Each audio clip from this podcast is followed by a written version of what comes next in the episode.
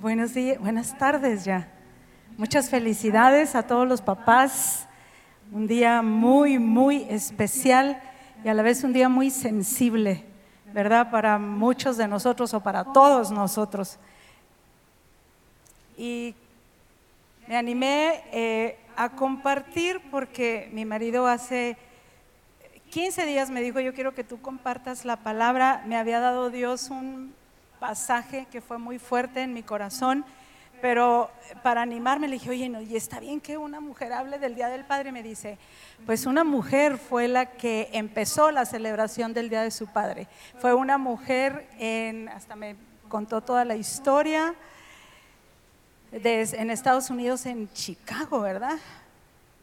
Aquí perdí el mensaje donde todo se llamaba Sonora Smart. Ella y sus cinco hermanos fueron criados por un padre viudo.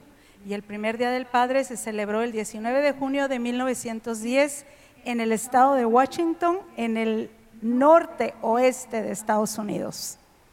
Y bueno, pues es un tema muy, muy profundo, es como un océano y es bien importante que todos nosotros, precisamente por la cultura en la que venimos y lo que, por las cosas por las que quedamos marcados, nosotros podamos entender lo que es la paternidad a los ojos de la escritura. Y la paternidad fue una idea de Dios. Nosotros lo podemos ver desde Génesis. Dios tenía un plan a través de un hombre al que le dio una familia.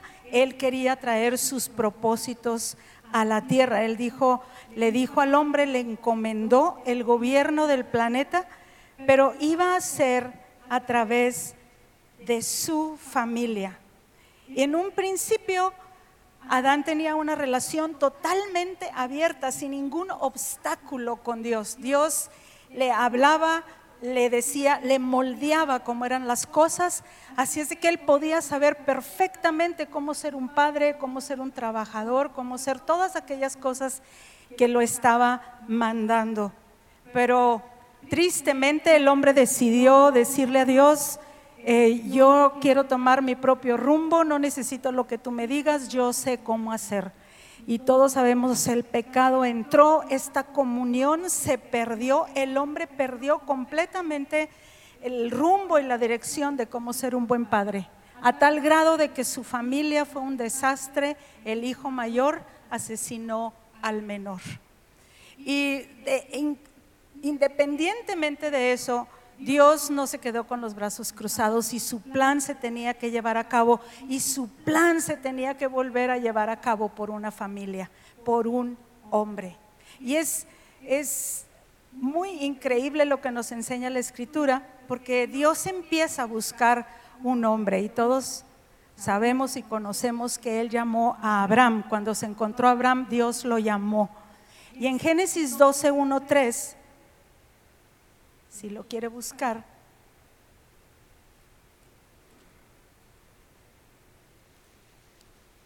Abraham era un hombre pagano, vivía en Ur de los Caldeos, que era una ciudad muy cosmopolita, muy importante, de mucho dinero.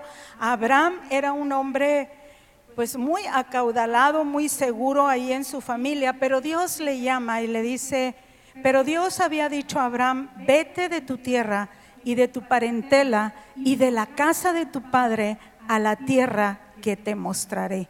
Y haré de ti una nación grande y te bendeciré y engrandeceré tu nombre y serás bendición. Bendeciré a los que te bendijeren y a los que te maldijeren maldeciré y serán benditas en ti todas las familias de la tierra. El propósito que tenía con Abraham, bendecir a todas las familias de la tierra pero dependía de que Abraham pudiera formar con sus hijos una nación, porque no era un propósito personal, no es, ay, yo te voy a bendecir, te voy a bendecir a ti de una manera egoísta, sino que tú vas a ser bendición. Y le hace esta promesa tan grande. Si tiene oportunidad, le voy, a, le voy a recomendar que medite estas escrituras, que se quede pensando las implicaciones de este llamado. ¿por qué le dijo vete de tu tierra y de tu parentela? Vete de la casa de tu padre. Porque Abraham tenía una cultura muy fuerte, las culturas son muy fuertes, las culturas familiares, y Dios quería sacarle la cultura familiar para enseñarle la cultura del reino de los cielos. Dios quería tener una descendencia para él, dice la escritura, a través de Abraham y su descendencia. Entonces, sabemos la historia, Abraham le cree a Dios y fue llamado el padre de la fe. O sea, quiero que esto eh, empiece a, dimensionar un poquito todo su papel como padre. Y fue llamado el padre de la fe, sale, ¿verdad?, de, a la tierra de promesa. Y en el capítulo 18, Dios hace una referencia de Abraham muy increíble. Iba Dios, todavía no nacía su primer hijo, iba a destruir Sodoma y Gomorra pero Dios tiene una conversación consigo mismo y le dice, ¿encubriré yo a Abraham lo que voy a hacer? Eh, Génesis 18, 17 y 19. ¿Encubriré yo a Abraham lo que voy a hacer, habiendo de ser Abraham una nación grande y fuerte? Y habiendo de ser benditas en él todas las naciones de la tierra. Y aquí está la clave de lo que Dios encontró en el corazón de Abraham, porque dice, porque yo sé que mandará a sus hijos después de sí que guarden el camino de Jehová, haciendo justicia y juicio para que haga venir sobre Abraham lo que ha hablado.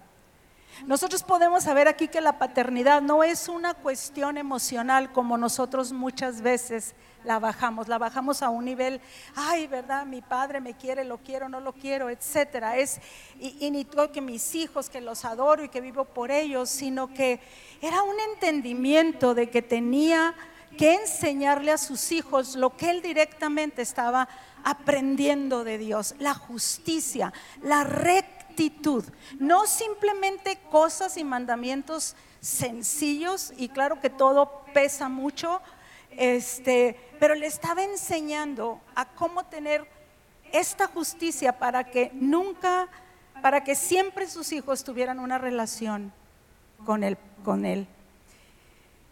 Y a partir de ahí nosotros en la escritura podemos ver muchos ejemplos sobre padres e hijos. Y es bien importante que nosotros podamos entender lo que una mala relación de padres y hijos afecta a la tierra en el último pasaje de Malaquías, porque no nomás estuve una mala relación con mi padre y ya lo que yo haga en la tierra, este, yo lo puedo hacer bien. No, no, está comprobado que toda relación que está fracturada familiarmente tiene sus efectos directos sobre todo lo que hacemos. Todas las cosas. El Señor en el último versículo de Malaquías dijo, que él iba a enviar, y después lo voy a ver con más detenimiento, pero dijo, se volverá el corazón, voy a enviar al profeta Elías y voy a, a volver el corazón de los padres a los hijos y los hijos a los padres, no sea que yo venga y hiera la tierra con maldición. No es una maldición porque Dios la ordena, es porque nosotros mismos provocamos la maldición. Toda la cuestión de la violencia, toda la cuestión de todas las cosas tan horribles que estamos viendo, todo tiene su raíz en la familia, tiene, su raíz ahí, en los corazones, en lo que está pasando contigo en tu relación familiar. No es porque vino y fuimos sorprendidos por esto, es que sucedió algo donde nosotros estábamos fracturados y, era la principal relación en la tierra que, el hombre necesitaba aprender y guardar. Dios, hay historias, yo quería leerles esta historia que me encanta, nomás déjeme buscar el versículo. Cuando Dios dice que se volverá el corazón de los padres a los hijos, y en esta congregación hemos hablado algunas veces de esa, de este asunto. Herbert habló hace como mes y medio de cómo ser padres y toda la bendición de ser padres, etcétera. Pero muy pocas veces hablamos al revés. y de cómo se volverá el corazón de los hijos a los padres, pero volverse en una manera correcta, no volverse en una manera de dependencia, no volverse en una manera equivocada, sino realmente llegar, como dice la escritura una y otra vez, honrar a nuestros padres. Y en esto es una línea muy finita, especialmente en nuestra cultura, porque nosotros vivimos en una cultura pues que no fuimos enseñados. Entonces, las bases muchas veces de nuestra cultura es mucha manipulación o es mucho apego incorrecto, ¿verdad?, hacia los padres. Y nosotros tenemos que venir a entender que los hijos no son nuestros y que nosotros educamos a nuestros hijos para el Señor. A veces los padres quieren vivir la vida de sus hijos y los hijos no pueden vivir nuestras vidas no la, no la pueden vivir. Y si hay tiempos o hay donde tú tienes que cuidar, ¿verdad?, de tus seres queridos, especialmente el Señor dice que en los últimos tiempos no íbamos a practicar el amor fraternal. Y el amor fraternal sí es muy importante, ¿verdad? Eh, en el Nuevo Testamento hay también muchas referencias, no solamente en el Antiguo Testamento, sobre honrar a nuestros padres, en no faltarles al respeto. Sean lo que sean, hagan lo que hagan. A veces es tan fácil ver los defectos de un padre tan obvios. Y el Señor está pidiendo que jamás nosotros nos atrevamos a deshonrarlos. Vivimos, les digo yo, este, a veces se nos hace tan fácil, veo y oigo muchas bromas sobre los padres, ¿verdad? A veces los hijos se les hace fácil por divertirse, ya que mi mamá o mi papá y, empiezan a reírse y, y, para hacer bromas, para hacer cosas. Y eso es una cosa que es sumamente destructiva. Ahora que me, que me tuve que quedar con, con mi mamá y que tuve que aprender muchas cosas, ella ya no se puede valer por sí misma, es una anciana y tú pudieras decir, pues es una anciana, tiene 92 años, no entiende ya nada, no nos escucha.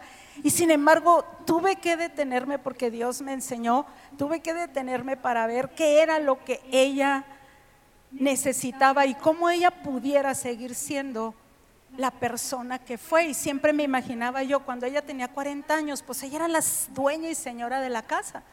Y yo no la puedo tratar ahora como una viejita que ya no entiende, como una niñita ¿verdad? Y, todos estos detalles en que yo empecé a ver y empecé a analizar y decía, bueno, ¿qué es lo que ella tanto quería, verdad? Y las cosas que a ella le afectaban, sus rutinas que para ella eran tan importantes. O sea, no nomás es cuidarla porque, ay, pobrecita y, esto y lo otro, sino les, les, comentaba en la reunión pasada, yo para ella era muy importante lavarse los dientes cuatro veces al día. Entonces, pues ahora ponerle esa rutina que para todas las que la cuidamos, ¿verdad? Porque Dios me ha dado un equipo muy increíble para cuidarla, pues a lavarle los dientes este, cuatro veces al día para que ella sienta que todavía es dueña de su vida. Y, te puedo decir mil detalles, pero la cosa es que nosotros veamos esto que Dios nos encargó a nosotros de los dos lados. Y también el hecho de aprender como padres, todos nosotros con una sabiduría muy fuerte, ahora que lo veo, yo digo, te tienes que aprender a cuidar porque tú no quieres atar a tus hijos a tu vida. o sea, tú quieres que tus hijos sigan, o sea, que sigan adelante, que logren sus propósitos y, no tenerlos atados. No pueden vivir nuestras vidas, no, no es justo. Y si, y si llega un momento donde tenemos que cuidar o nos tienen que cuidar, hacerlo de tal manera que desde ahorita empezamos nosotros a pensar en todo eso. El tener conversaciones con ellos, les decía yo, me ha podido mucho eh, pensar ahora en, leí un artículo donde habla de los cuidados sobre las personas mayores y dice, siéntate y escucha sus historias.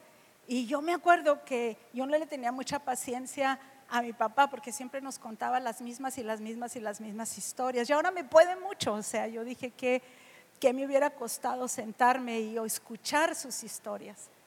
ahora lo extraño y ahora me, me encantaría oír sus historias.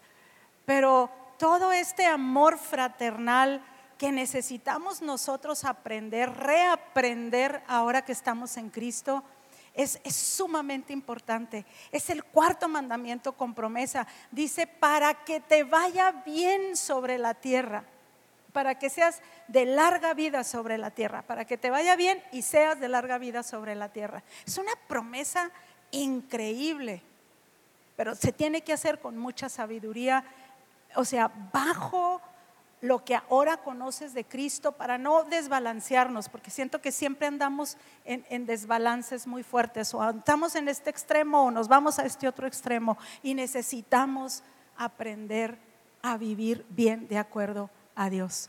Tienes que caminar en mucha sabiduría, tienes que caminar en mucha integridad con respecto a eso. Pero bueno, esto era algo extra y les quería contar una historia.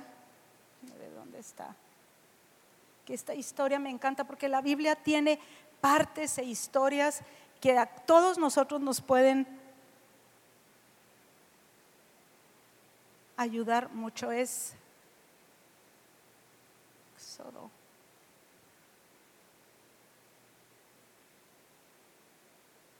Ay, si alguien me lo busca, es cuando Jetro viene con Moisés. No sé por qué se me perdió aquí. Éxodo 18, 24.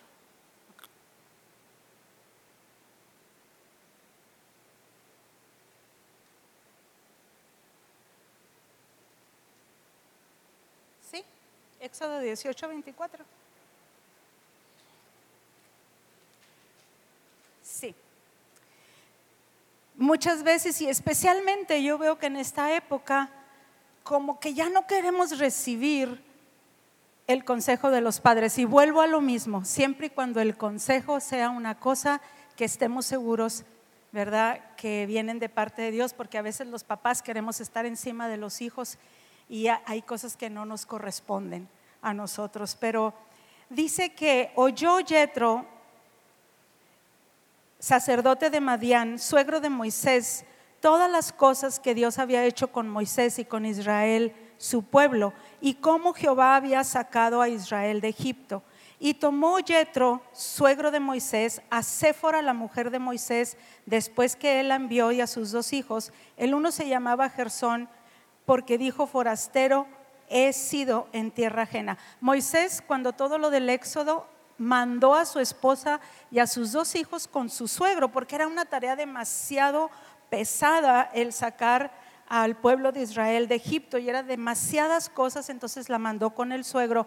Pero dice que Jetro, Jetro oyó cómo Dios los había bendecido y entonces viene a Moisés. En el versículo 6 dijo, y dijo a Moisés, yo tu suegro, Jetro, vengo a ti con tu mujer y sus dos hijos con ella. Y Moisés salió a recibir a su suegro y se inclinó y lo besó. Y se preguntaron el uno al otro cómo estaban y vinieron a la tienda. Y Moisés contó a su suegro todas las cosas que Jehová había hecho a Faraón y a los egipcios por amor de Israel y todo el trabajo que había pasado en el camino y cómo los había librado a Jehová. Me encanta porque dice cómo lo recibió. Dice, salió, recibió a su suegro, se inclinó y lo besó. Una honra no era su padre, pero era su suegro, una representación de su padre, y con un sumo respeto se inclinó hacia él. O sea, Moisés era un todo un personaje. O sea, había tenido un triunfo extraordinario y sin embargo se inclinó delante de su suegro. Dice, se alegró Jetro de todo el bien que Jehová había hecho a Israel al haberlo librado de mano de los egipcios. Y Jetro dijo, bendito sea Jehová que os libró de mano de los egipcios y de la mano de Faraón y que libró al pueblo de la mano de los egipcios. Ahora conozco que Jehová es más grande que todos los dioses porque en lo que se ensorbecieron prevaleció contra ellos. Y lo tomó Jetro, suegro de Moisés, y tomó Jetro, suegro de Moisés, holocaustos y sacrificios para Dios. Y vino Aarón y todos los ancianos de Israel para comer con el suegro de Moisés delante de Dios. Todo una escena de un sumo respeto para su suegro. El haberlo invitado a comer, el que Aarón y los ancianos comieran con él, eso era una honra muy extraordinaria. Y sigue el relato, ¿verdad? Porque se pone dice en el versículo 14, viendo el, el, suegro de Moisés todo lo que él hacía con el pueblo, dijo, ¿qué es lo que tú haces con el pueblo? ¿Por qué te sientas tú solo y todo el pueblo está delante de ti desde la mañana hasta la tarde? Salió a ver qué era lo que estaba haciendo Moisés y Moisés estaba atendiendo a todo el pueblo y, y el suegro le dice, oye, ¿qué es lo que estás haciendo? Y Moisés respondió a su suegro, porque el pueblo viene a mí para consultar a Dios. Cuando tienen asuntos, vienen a mí y yo juzgo entre el uno y el otro y declaro las ordenanzas de Dios y sus leyes. Entonces el suegro de Moisés le dijo, no está bien lo que haces. Y aquí ves la honra tan extraordinaria, porque a veces no sabemos recibir consejos y a veces mucho menos del suegro, ¿verdad? Pero este suegro también estaba tratando con mucho respeto a, su yerno, le estaba diciendo, es que te vas a acabar, tú necesitas hacerlo de otra manera. Y ya le dice, escoge tú entre todo el pueblo varones de virtud, temerosos de Dios, varones de verdad, que aborrezcan la avaricia, y ponlos sobre el pueblo por jefes de millares y centenas, de cincuenta y de diez, y ellos juzgarán al pueblo en todo tiempo, y todo asunto grave lo traerán a ti, y ellos juzgarán todo asunto pequeño. Así aliviarás la carga de sobre ti y la llevaron ellos contigo. Si hicieres esto y Dios te lo mandare, tú podrás sostenerte y también todo el pueblo irá en, paz a su lugar. Y oyó Moisés la voz de su suegro e hizo todo lo que le dijo. Qué increíble poder tener estas relaciones, porque muchas veces uno ve, muchas, muchas veces uno ve exactamente en qué posición está pero uno sabe que no puede intervenir o no lo van a recibir o uno no lo dice correctamente, pero es, es indispensable que nosotros tengamos el consejo de todos los ancianos en medio de nosotros. Vuelvo a decir, porque esto se trata de tener una generación para Dios, no una familia para mí. Es muy injusto cuando nosotros y todos los papás tenemos que pasar por esto, ¿verdad? Y nos duele mucho y nos tenemos que este, confrontar. Cuando se casó Rebeca, yo me acuerdo todavía, ¿verdad? Me enfermé cuando se casó, cuando, porque yo sentía ya, o sea, fue un hueco que se me iba, que me arrancaban de aquí, ya lo sentirá Herbert, ¿verdad? Este, todos, todos, todo se paga, este, pero, pero, pero tuve que arreglar este asunto adentro de mi corazón, porque una cosa es normal y otra cosa es salirte, ¿verdad? hay cosas donde pues no son tuyos y aunque lo sabes, pues tienes que enfrentarlos. Pero esta cuestión de honra, para que nunca pierdas la visión de cuál es tu papel, como padre no es para que, ay, mi hijito me venga a ver, sino porque tú tienes que formarlos y tú tienes que agradecer tremendamente cuando hay padres que educan a sus niños, a sus hijos en una integridad y en una justicia. Y podemos ver muchísimos ejemplos porque una paternidad afecta mucho. Eh, la Biblia dice que los pecados de los hijos a veces se pasarán hasta tercera y cuarta generación. Y tú dices, es, tú lo puedes ver en el ejemplo, les contaba el ejemplo de Abraham, ¿verdad? Cuando Abraham sale rumbo a Canaán y hay un hambre en la tierra, entonces decide desviarse e irse a Egipto y entonces le dice a su esposa, porque Dios hizo un milagro en Sara y la hizo rejuvenecerse. Y le dice, Sara, por favor di que eres mi hermana, porque si saben que eres mi esposa, me van a matar. Y era una media verdad porque sí era su hermana, pero la, estaba poniendo de escudo. Y Sara acepta, yo no sé cómo se resolvió el asunto después de esto, y Dios intervino para salvar a Sara, pero ese pecado no se quedó escondido, no, no, como que se pasan los pecados a otras generaciones. Y cuando nace Isaac y se casa, y crece y se casa, él comete el mismo pecado. No, no había nacido cuando Abraham cometió este pecado, pero luego Isaac le pasa lo mismo, hay hambre en la tierra y le dice a su esposa, se queda con los filisteos y le dice a su esposa, este, por favor, di que eres mi hermana porque si no me van a matar. Y Dios, ella, ¿verdad? Acepta y Dios interviene a favor de ella, Dios la salva. Las mujeres siempre tenemos que tener esa seguridad de que no hay marido perfecto y que Dios siempre va a estar a nuestro favor.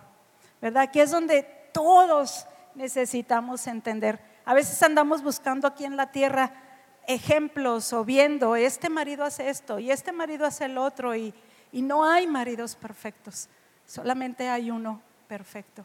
Y así podemos ver historia tras historia en toda la Biblia, por cierto, muy tristes, la mayoría. En la historia de los reyes, donde dice que los menciona un rey, por ejemplo, y dice, él se apartó del camino de Jehová y su hijo hizo lo mismo. Hijos que siguieron a sus padres en la idolatría o al revés. Hijos que padres que buscaron a Dios e hijos que no quisieron. Y son ejemplos, son muchos ejemplos sobre familias. Y estas cuestiones familiares, desgraciadamente, a todos nos afectan mucho. Vuelvo a decir, no es una relación emocional. Son lazos, yo digo que es un misterio muy fuerte. los hijos reciben su identidad de los padres. Es el video ese que veíamos. O sea, es toda la fuerza, es la estructura de una familia, un padre. Por eso los padres se deben de esmerar en ser padres de acuerdo a Dios. Porque siempre, mi papá siempre nos decía que, dice, aunque sean a veces malos padres, mejor tener un mal padre que no tener un padre. Decía, porque es una columna. Y a veces no apreciamos, y más en nuestra cultura. Me enseñaron un video de una poesía que dice que los, que los padres, que la paternidad es opacada por la maternidad. Y eso es algo muy serio muy serio, porque hemos puesto a las mamás y, opacamos y a veces no nos damos cuenta de todo lo que implica un padre, ¿verdad? De las cosas, de, esa columna que son para cada uno de sus hijos. Y por esa razón usted muchas veces ve eh, papás que se divorcian, ¿verdad? Y, y, tienen razón, ¿verdad? La mamá por todo el desastre que es el papá, y sin embargo los hijos siguen queriendo a los papás siguen buscando, porque sigues buscando esa fuerza, porque Dios diseñó que así fuéramos. Pero no se cumplió nunca nada de eso. Por eso el último versículo en Malaquías, ya cuando todo estaba, ya cuando el pueblo de Israel verdaderamente ya era un desastre y se había apartado del Señor, el último versículo. Dice, aquí yo envío el profeta Elías antes de que venga el día de Jehová grande y terrible. Él hará volver el corazón de los padres a los hijos y el corazón de los hijos a los padres, no sea que yo venga y hiera la tierra con maldición. No son los problemas sociales los que hieren la tierra con maldición. No es el gobierno, no es la economía, es esta ruptura que hay entre padres e hijos e hijos y padres porque te afecta. Y cuando tú te apartas en tu corazón de tu padre o al revés, o el, o el padre ignora a los hijos, o sea, aunque no lo digas, son heridas muy fuertes. Por eso dijo, yo voy a mandar el profeta Elías para que suceda otra vez este encuentro, pero a la manera de Dios. Y quiero que veamos más claramente cuál fue el plan de Dios. Gálatas 4, 4, 7. me lo dio este pasaje ahorita Omar, dice, pero cuando vino la plenitud del tiempo, Dios envió a su Hijo, nacido de mujer, nacido bajo la ley, a fin de que redimiera a los que estaban bajo la ley para que recibiésemos la adopción de hijos. Y, por, y porque ustedes son hijos, Dios ha enviado el Espíritu de su Hijo a nuestros corazones, clamando, Abba Padre. Por tanto, ya no eres siervo, sino hijo y también heredero por medio de Dios. Cuando vio que ninguna paternidad era perfecta, cuando vio todo este desastre que había en nuestros corazones, Dios dice que a su tiempo, en el cumplimiento del tiempo, envió a su Hijo, nacido de mujer y nacido de la ley, dice, para que recibiésemos la adopción de hijos. Y porque ustedes son hijos, Dios ha enviado el Espíritu de su Hijo a nuestros corazones, clamando, Abba, Padre. El propósito de Jesús era venir a restaurar nuestra relación con el Padre. Los judíos no conocían en el Antiguo Testamento más que en muy pocas ocasiones. Ellos jamás se referían a Dios como Padre. No conocían esta faceta de Dios. Lo conocían como Dios, como juez, como omnipotente, como sanador, como proveedor, pero no como Padre. Ninguna religión, por cierto, ninguna religión habla de Dios de sus dioses como padre. Es más, en, ahora que estábamos en Turquía, les platicamos del, del fundador de la República Turca y él tiene una imagen cuidando a los niños porque fue un padre literal de la, de la nación. Lo tienen como ídolo, pero tú no puedes decir, tú no puedes decir porque, porque te pueden linchar. De hecho, eso nos, nos dijo que le sucedió a Mauricio cuando él dijo que Dios era su padre. Voltean con una furia y dicen, Dios no tiene hijo. Porque el, el recuperar o el entender que Dios es un padre es una cosa que aquí dice, Dios envió el Espíritu Santo para que tú puedas acercarte, para que tú puedas acercarte y lo puedas conocer como Padre. En Juan 1.11, que lo repetimos y hasta lo usamos para hablar de Cristo, dice, a lo suyo vino y los suyos no lo recibieron, mas a todos los que le recibieron, a los que creen en su nombre, les dio potestad de ser hechos hijos de Dios. Yo crecí en una religión donde a mí me enseñaron que todos éramos hijos de Dios, bueno, acá de este lado de, de Latinoamérica. ¿Verdad? Y todos somos hijos de Dios y todos somos hijos de Dios y todos y cuando yo leí este versículo y cuando me mostraron la escritura y me dijeron, "Todos somos criaturas de Dios, pero no todos somos hijos de Dios." Tienes que recibir a Cristo, más a todos los que le recibieron les dio potestad de ser hechos hijos de Dios. Y luego Jesús dijo algo muy extraordinario. Dijo, "Nadie va al Padre más que por mí." Y nadie viene a mí si el Padre no le trajere. Si tú estás en Cristo, no es porque tú quisiste buscar, es que el Padre te trajo a Cristo. El Padre no te atrajo a Él. El Padre te atrajo a Cristo y Cristo te llevó al Padre. El tema principal de Jesús era el Padre. No hablaba de otra cosa, no mencionaba otra cosa. Y por eso lo mataron. Lo mataron porque dice la escritura que al llamar a Dios su padre se hacía igual a Dios.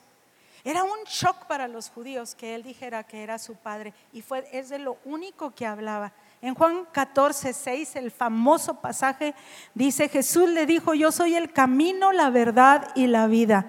Nadie viene al Padre sino por mí.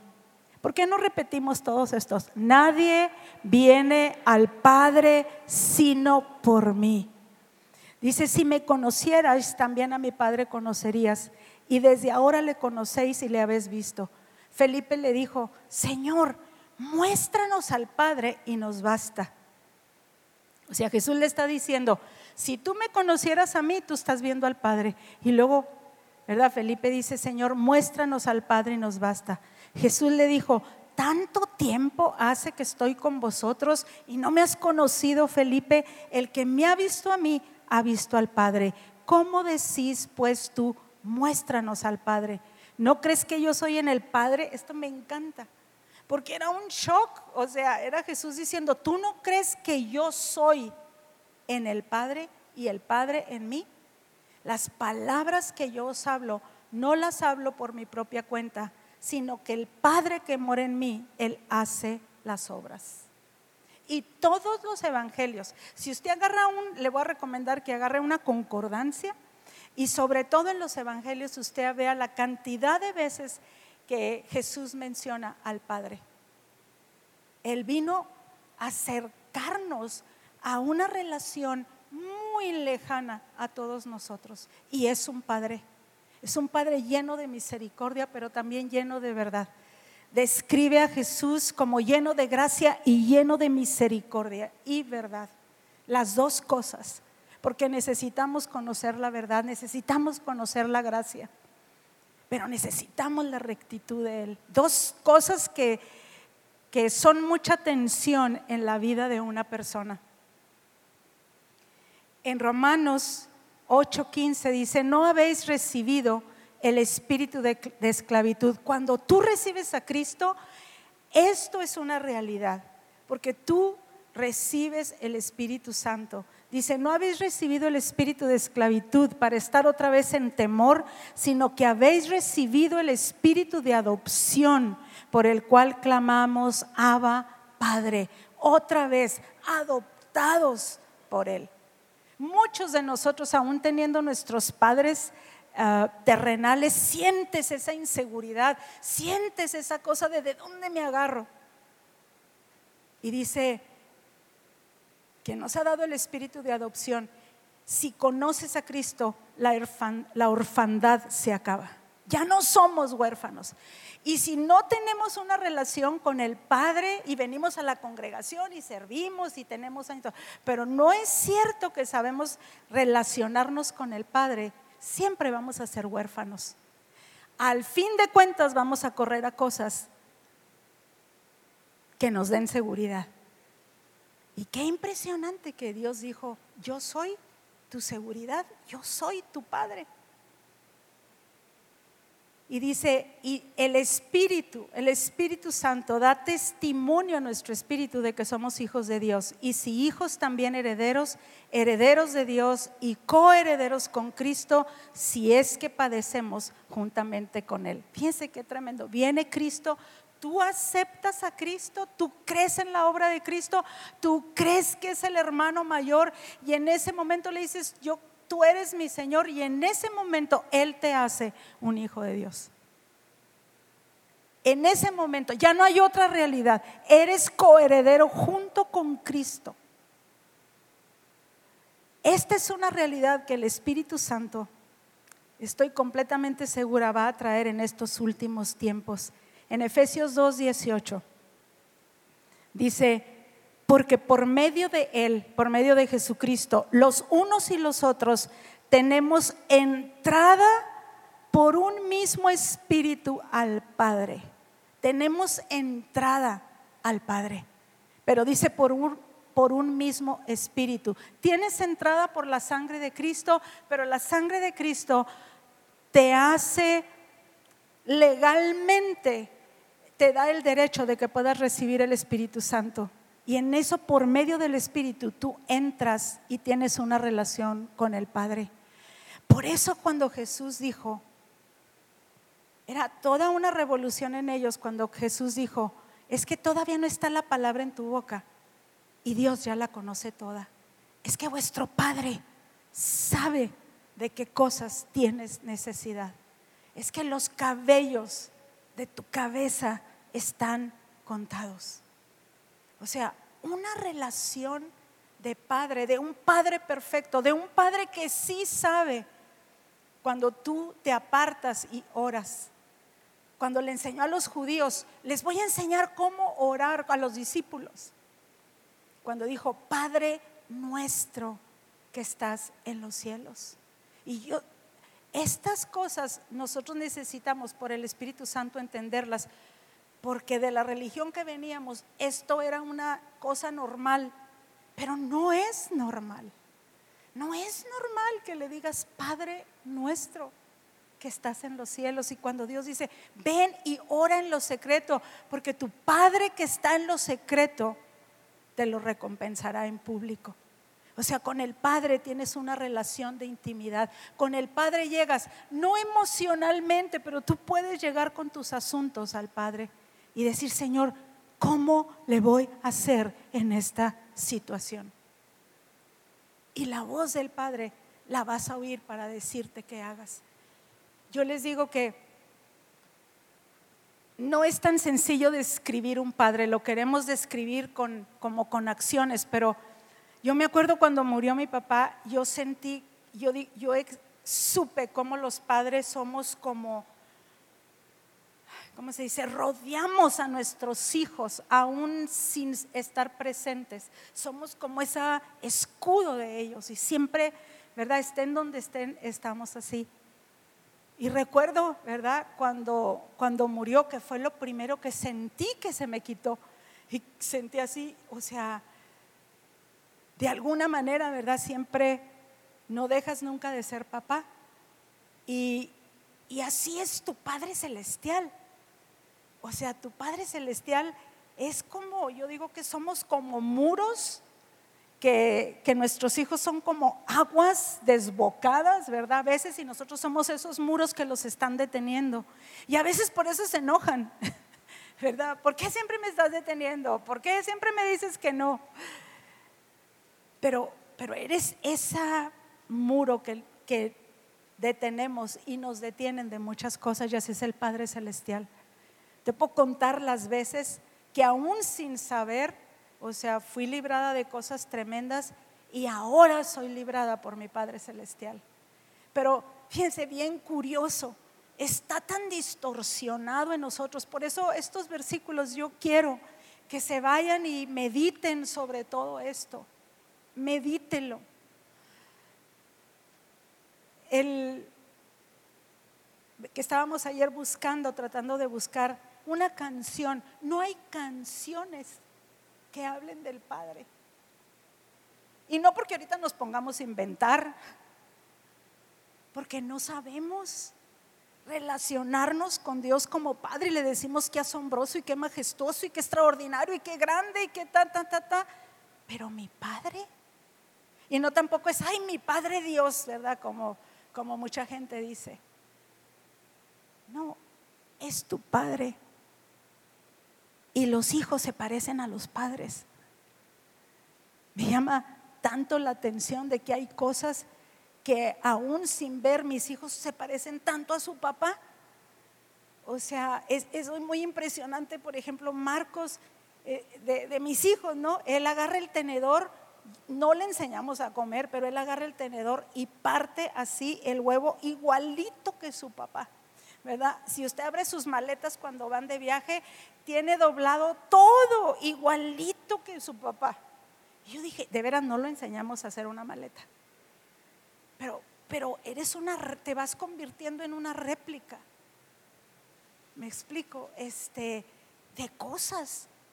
Pero el Señor quiere que nosotros subamos nuestra vista, porque te puedes quedar aquí en la tierra con, con, te puedes aferrar a una relación o a tratar de redimir una, una relación que nunca va a ser perfecta. Es bien duro cuando tratas de idealizar un padre y cuando le empiezas a ver sus defectos, especialmente cuando nos empezamos a hacer grandes, queremos librarnos de nuestros defectos y se nos están aumentando. Yo no sé a usted, pero a mí mis hijos me dicen, cuidado, Bertita, cuidado, cuidado.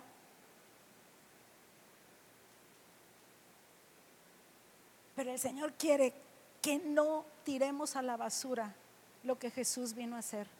Y vino a devolvernos la relación con el Padre Celestial. Poder ser herederos de este reino pensando como Él, pero sí dijo, si es que padecéis juntamente con Él, porque a veces vas a padecer por las cosas que tienes que dejar, porque no es lo que le agrada a Dios. Tienes que aprender a pensar, no es que yo así pienso, no es que, ¿verdad? Nuestros impulsos, así le hacemos y el Señor empieza una relación contigo muy fuerte. Dice Primera de Corintios, dice, para nosotros, estaba hablando de los ídolos, porque todos corremos a los ídolos. Es lo que nos da seguridad. Y hablando de ídolos, ponga ídolos lo que quiera. Hasta los hijos pueden ser sus ídolos, el dinero, etcétera, etcétera. Pero el apóstol Pablo dice, para nosotros, sin embargo, solo hay un Dios, el Padre, del cual proceden todas las cosas. Pudo haber dicho, solamente hay un Dios todopoderoso, ta, ta, ta. Dijo, no, solo hay un Dios, el Padre. El Padre. Dice, del cual proceden todas las cosas y nosotros somos para Él. Y un Señor Jesucristo, por medio del cual son todas las cosas y nosotros por medio de Él. Él lea ese pasaje. No lo puedo explicar. Es muy complejo.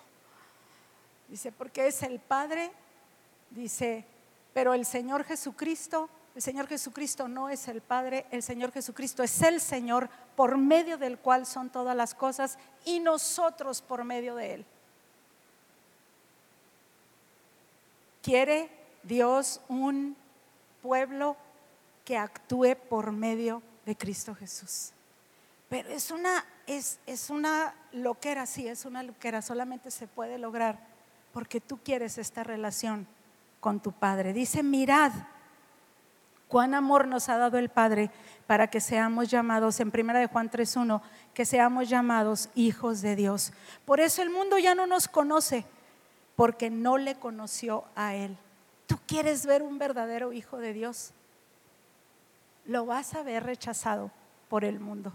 Y nosotros siempre tratando de agradar al mundo, pero dice, no conocieron a Jesús, tampoco te van a conocer a ti pero vas a conocer tú a tu Padre.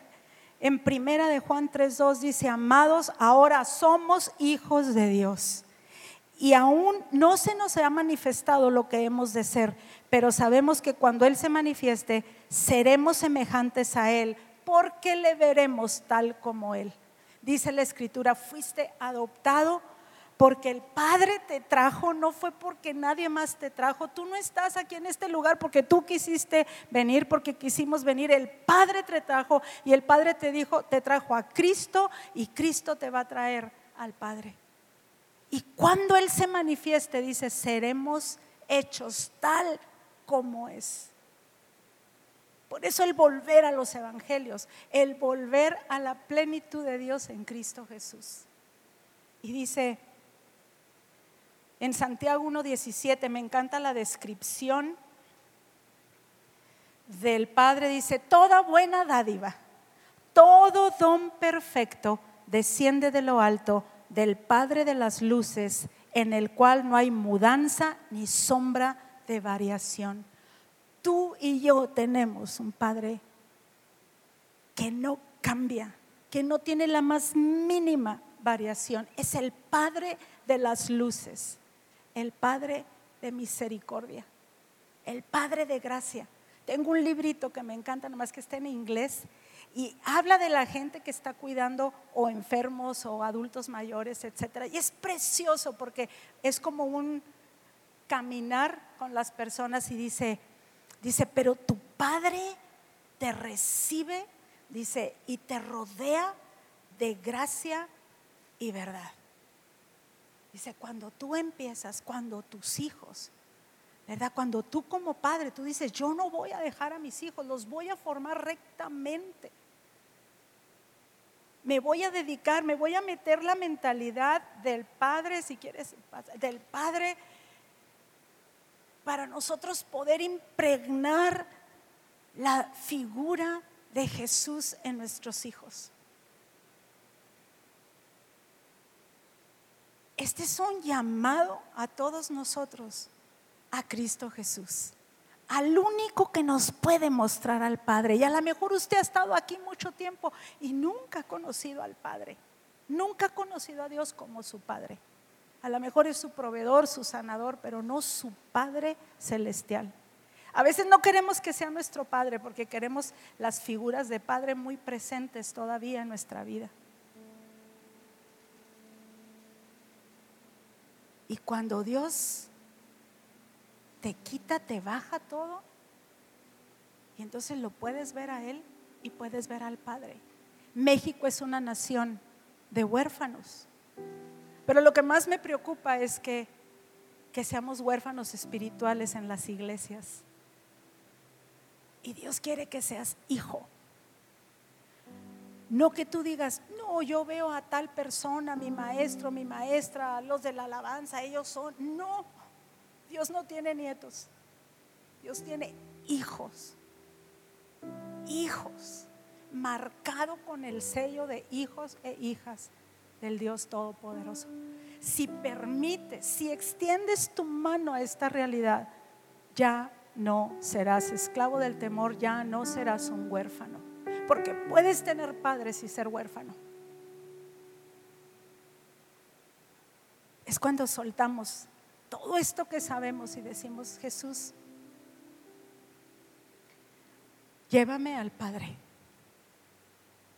Y cuando conoces a tu Padre Celestial, es una vida completamente diferente. ¿Por qué a veces nosotros batallamos tanto para creer que nos haga una sanidad? Porque a veces la gente llore, pero ore, o sea, así, casi, casi, ¿verdad? Como si le queremos torcer el brazo a Dios porque no lo conocemos como Padre. Me impactó mucho la oración con nuestros amigos que sencillita la oración. Padre, tas, tas, tas, tas, tas, y ya. Ya no soy un esclavo del temor, sino que hemos recibido el espíritu de adopción por el cual clamamos, Abba, Padre. Si usted tiene a Cristo en su corazón, yo quiero que usted se extienda, si se pone de pie. Este es un tema que nos puede traer mucha condenación, no es mi propósito condenarnos, hemos cometido muchos errores como padres. Queremos hacer, eh, ¿verdad?, muchos ídolos de nuestros hijos. Queremos darles las cosas que a veces no tuvimos nosotros y Dios no nos llamó a eso. Nuestros hijos son de Él y nuestro Dios es capaz de darles todo lo que necesitan.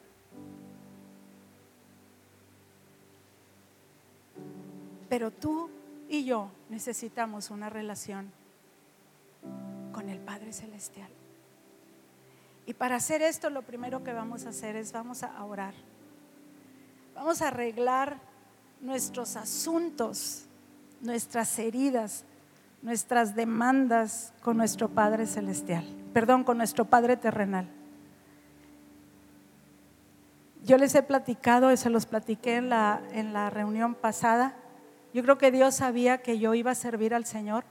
Mi padre tuvo una crianza muy dura, como lo fue la mayoría de, nuestros padres, muy violento, un padre sumamente duro, violento, exigente. Él nos, me contaba, él eh, se retardó, estaba chiquito y se retardó en llevarle este, el lonche, porque a veces que antes llevaban el lonche a los hijos y se enojó, se enfureció y lo, golpeó de tal manera que lo mandó al hospital. Cuando nacieron sus hijos, es que yo quiero que te hagas hombre. Y, y dice papá que no tenía para comprarle uno de los días, no tenía para comprarle leche a, a mi hermano mayor cuando estaba chiquito. Y mi abuelo dijo, vas a ser hombre y no te voy a dar. Y no le dio teniendo propiedades, teniendo dinero, teniendo todo. Bueno, y de ahí le salió la creatividad a mi papá para hacer chorizo, para hacer papas, para hacer lo que usted no se imagina, ¿verdad? Este no se quedó ahí. Y, tenía mucha, tenía una herida muy fuerte, pero dice, nos contó un día, bueno, le contó a mi marido, dice, mire don Enrique, porque así le decía, dice, yo un día, dice, viajé a Torreón Dice, y yo no sé qué pasó, dice, yo me fui a un, este, estaba en un hotelito, en un cuarto del hotel. Mi papá no era cristiano, nadie le, le hablaba de Cristo. Dice, y en ese momento, dice, yo empecé, algo inundó el cuarto y empecé, llore y llore y llore y llore. dice, yo perdoné a mi padre. Y lo perdonó. Y, y tuvieron, vio por su papá en una manera muy especial, pero también se pudo convertir en un padre este, muy bueno con nosotros. No perfecto, pero cuando Él sanó, pudo traer sanidad también a nosotros. Y yo quiero que tienes a veces que ver esto y quizás no sea hoy en este momento, pero te recomiendo que lo hagas en tu casa.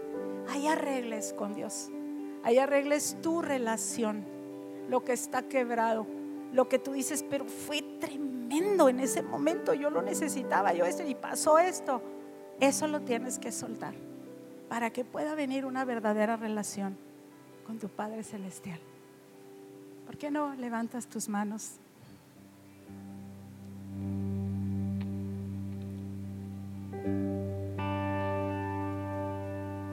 Señor,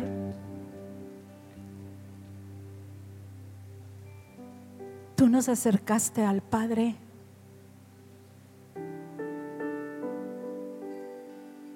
Y Señor, el Padre nos trajo a ti y queremos entregar nuestro corazón. Y primeramente, Señor, pedirte que sanes toda herida, Señor. Lo que fue cierto y lo que no fue cierto y lo que culpamos. Pero yo pido, Señor, que traigas una sanidad sobre todo nuestra relación con nuestros padres, Señor.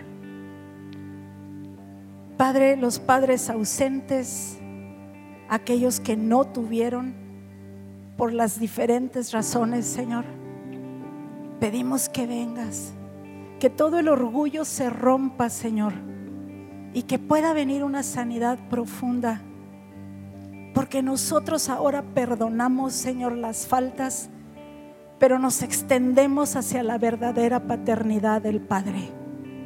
Porque vas a vienes a, Señor, a rediseñar a las familias, las vienes a rediseñar para que la justicia, para que tus propósitos se cumplan en la tierra.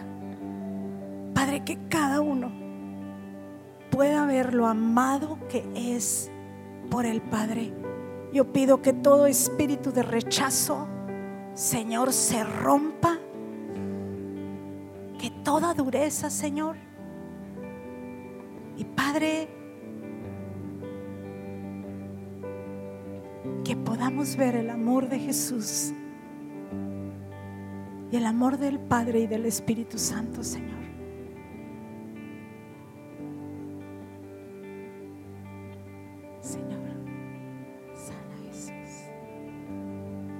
Sangre preciosa, sana, Señor. Sana con tu aceite precioso. Sana, Señor. todos los vacíos, todos los huecos, Señor.